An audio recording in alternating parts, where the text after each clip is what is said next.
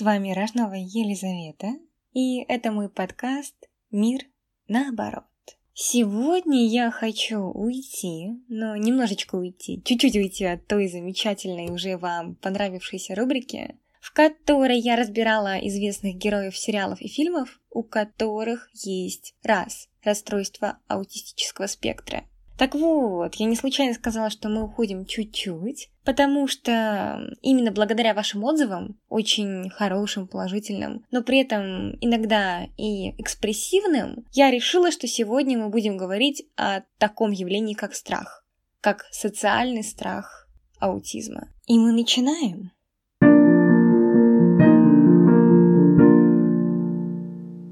Прежде чем я буду вам рассказывать, что такое социальный страх феномена аутизма и почему он возникает по отношению к расстройствам аутистического спектра и так далее и тому подобное, я напомню, кто я такая и почему я вообще об этом говорю. Я сестра мальчика с высокофункциональным аутизмом.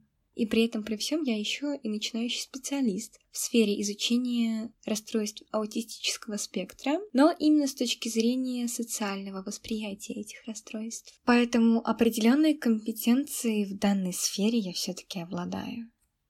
Но это была преамбула, и что же такое страх? То есть, ну, действительно, почему общество, люди мы так боимся понятия аутизма. Причем этот социальный страх аутизма настолько велик, что он перерастает в какую-то агрессию. И эта агрессия не обязательно подойти ударить по голове кого-нибудь. Или там, не знаю, взять фингал под глаз поставить. Нет, я говорю о более такой, более социальной форме агрессии, тогда, когда мы просто начинаем либо отрицать существование диагноза, либо мы начинаем открыто не принимать особенных лиц с раз. И сейчас я приведу пример, чтобы не быть голословной. После прослушивания первых двух выпусков про Шелдона многие, да даже некоторые среди моих знакомых, начали как бы защищать Шелдона от аутизма. Причем там были какие-то аргументы из разряда, что нигде в описании к сериалу не сказано о том, что у Шелдона Купера расстройство аутистического спектра. Значит, это не так. И вся эта аргументация была построена таким образом, что из нее читался один подтекст. Мы обижены. Мы оскорбились тем, что ты сказала, что у Шелдона Купера аутизм. И тогда вопрос, а если бы я сказала, что у Шелдона Купера панкреатит, или что у Шелдона Купера, например, сахарный диабет, оскорбились ли эти люди также?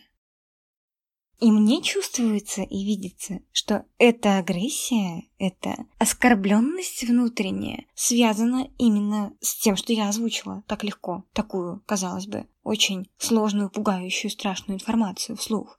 Но роза пахнет розой. Хоть розой назови ее, хоть нет. Поэтому у Шелдона высокофункциональный аутизм. И нужно понимать, что этот факт не является оскорблением. Этот факт не является принижением его как личности. Этот факт не является ни в коем случае отрицательным. Этот факт – данность. Этот факт, который влияет на его повседневность, на его быт. Так же, как, например, факт о том, что у человека панкреатит, или что у человека гепатит, или что у человека, например, сахарный диабет. Это не оскорбление, это диагноз, это симптоматика, которая очевидна, которая есть у человека и которая влияет на его быт. Поэтому, исходя из моего личного опыта и на мой личный взгляд, человека, который живет и заботится о другом человеке с раз, очень странно реагировать агрессивно и обижаться на тот факт, что у твоего любимого героя аутизм.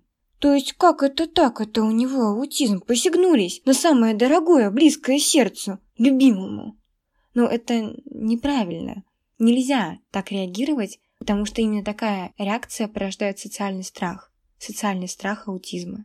Это цепная реакция от которой потом никуда не уйти, потому что если один человек негативно реагирует на что-то, то, скорее всего, второй тоже будет негативно реагировать на то же самое событие, просто потому что психика человека так устроена. Не стоит бояться расстройств аутистического спектра.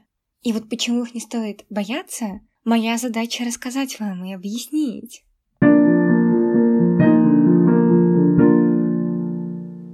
Я не раз сегодня сравнивала аутизм с, например, панкреатитом или сахарным диабетом, и ни в коем случае такое сравнение не употреблялось с целью умалять заслуги людей, которые заботятся о лицах с расстройством аутистического спектра. Ни в коем, ни в коем случае. Просто именно на примере таких заболеваний, как панкреатит или сахарный диабет, я хочу объяснить, что такое аутизм. Ха-ха, и как же я это буду делать, спросите вы? Очень просто.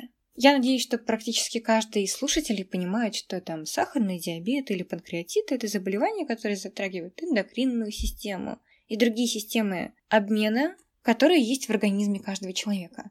Именно поэтому панкреатит, сахарный диабет предполагает постоянную диету, предполагает постоянную трансформацию быта и реальности под диагноз. То есть и панкреатит, и сахарный диабет – это образ жизни. Люди, которые заболевают, данными недугами, они моментально обязаны трансформировать свою каждодневную рутину под диагноз, потому что диабетик уже не может есть торт на завтрак, на обед и на ужин, потому что человек с панкреатитом уже не может, например, есть очень жирную пищу, или человек с сахарным диабетом понимает, что ему необходимо заниматься спортом для того, чтобы у него не образовывалось, например, диабетической стопы, чтобы там обмен веществ ускорялся и сахар понижался, потому что, э, если кто не знает, то от спорта у диабетиков сахар тоже понижается. Просто у меня у Люши, это мой брат, у которого высокофункциональный аутизм, еще плюс к этому сахарный диабет. Поэтому здесь я тоже немного компетентна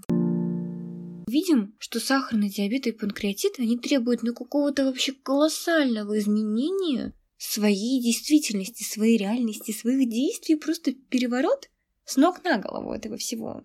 Потому что сахарный диабет и панкреатит, и даже, например, эпилепсия – это образ жизни. Люди принимают действительность и живут с ней, каждый день ориентируясь на нее. И аутизм, расстройство аутистического спектра – это такой же образ жизни. Это такая же каждодневная ориентация на симптоматику диагноза. Это не приговор, это не страх. Точнее, это страшно, да. Но это не приговор. Я не буду лукавить, что расстройство аутистического спектра в быту это очень легко. Что-то такая, и ладно, там это, там это то. Совершенно не так, это очень сложно. И поэтому мы должны пытаться избавляться от социального страха, который у нас существует. Ибо людям, которые заботятся о лицах с аутизмом, и так-то непросто. Я говорю это как сестра, как сестра Илюши. Потому что Илья может иногда выкинуть что-нибудь такое, что ты хочешь сесть, сидеть и никогда больше не вставать с этого пола. Потому что у тебя нет сил. Ты не думаешь, что завтра тебе идти в университет, сдавать долги или еще что-то и тебе не хватает внутреннего ресурса просто встать с пола. Причем Илья в этом аспекте никак не виноват. Ну никак не виноват. Это мое неумение подстроиться под осознание того, что аутизм – это образ жизни. Потому что ну, мы не можем, хоба, вот здесь вот, значит, мы сегодня завтракаем, и во время приема пищи аутизм будет. А потом, когда мы пойдем все вместе гулять, аутизма не будет, потому что мне не хочется. Такого никогда не будет. И поэтому мне и всем, всем людям, которые живут в социуме, потому что в любом социуме найдется хоть один да найдется человек с расстройством аутистического спектра. Ни в коем случае нельзя забывать, что аутизм — это образ жизни. Нельзя забывать о том, что мы дискриминируем, например, человека с эпилепсией, потому что ему нужно принимать лекарства, или человека с сахарным диабетом, потому что ему нужно колоть инсулин, или человека с панкреатитом, потому что ему нужно придерживаться диеты. Мы их не дискриминируем за это. Тогда почему человек с расстройством аутистического спектра его близкие подвергаются дискриминации, агрессии и ярому отрицанию со стороны социума того, что аутизм есть. Просто есть какие-то симптомы, есть какие-то маячки, которые говорят специалисту, эксперту, что да, у этого человека раз. Например, ну никто же не пытается отрицать тот факт, когда у человека сахар 20, что у человека сахарный диабет, что человеку нужен инсулин. Или тогда, когда у человека анализы объективно нехорошее, что человеку нужно пить таблетки. Тогда почему, когда озвучивается симптоматика аутизма, кто-то пытается говорить, да нет, нет, нет. Причем, знаете, чаще всего бы те люди, которые озвучивают симптомы расстройств аутистического спектра, хотели бы сами сказать «да нет, нет, нет». Я бы сама хотела встать утром, проснуться и сказать «да нет, нет, нет, у Ильи нет аутизма».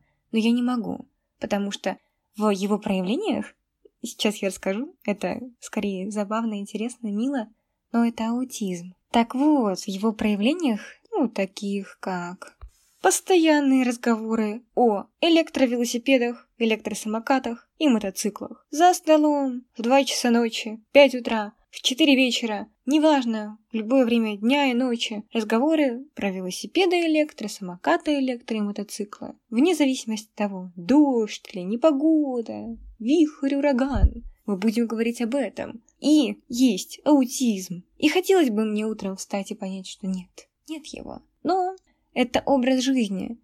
И поэтому утром я встаю и понимаю, что да, аутизм есть, но он трансформирует быт, трансформирует реальность, и поэтому я могу подстроиться под ту трансформированную реальность и жить.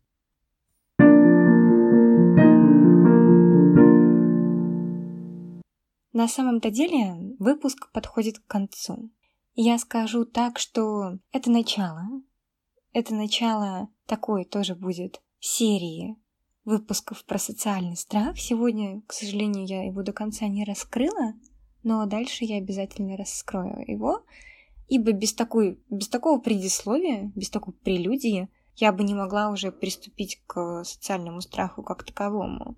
И буду очень признательна вашим отзывам, отметкам, звездочкам, потому что теперь я есть на Apple подкастах. Это моя маленькая победа. Я надеюсь, что скоро мы появимся в ВКонтакте, но как-то пока, пока нас не одобряют, меня точнее не одобряют нас, меня не одобряют ВКонтакте, и как только одобрят, я вам сообщу. С вами была Рожнова Елизавета.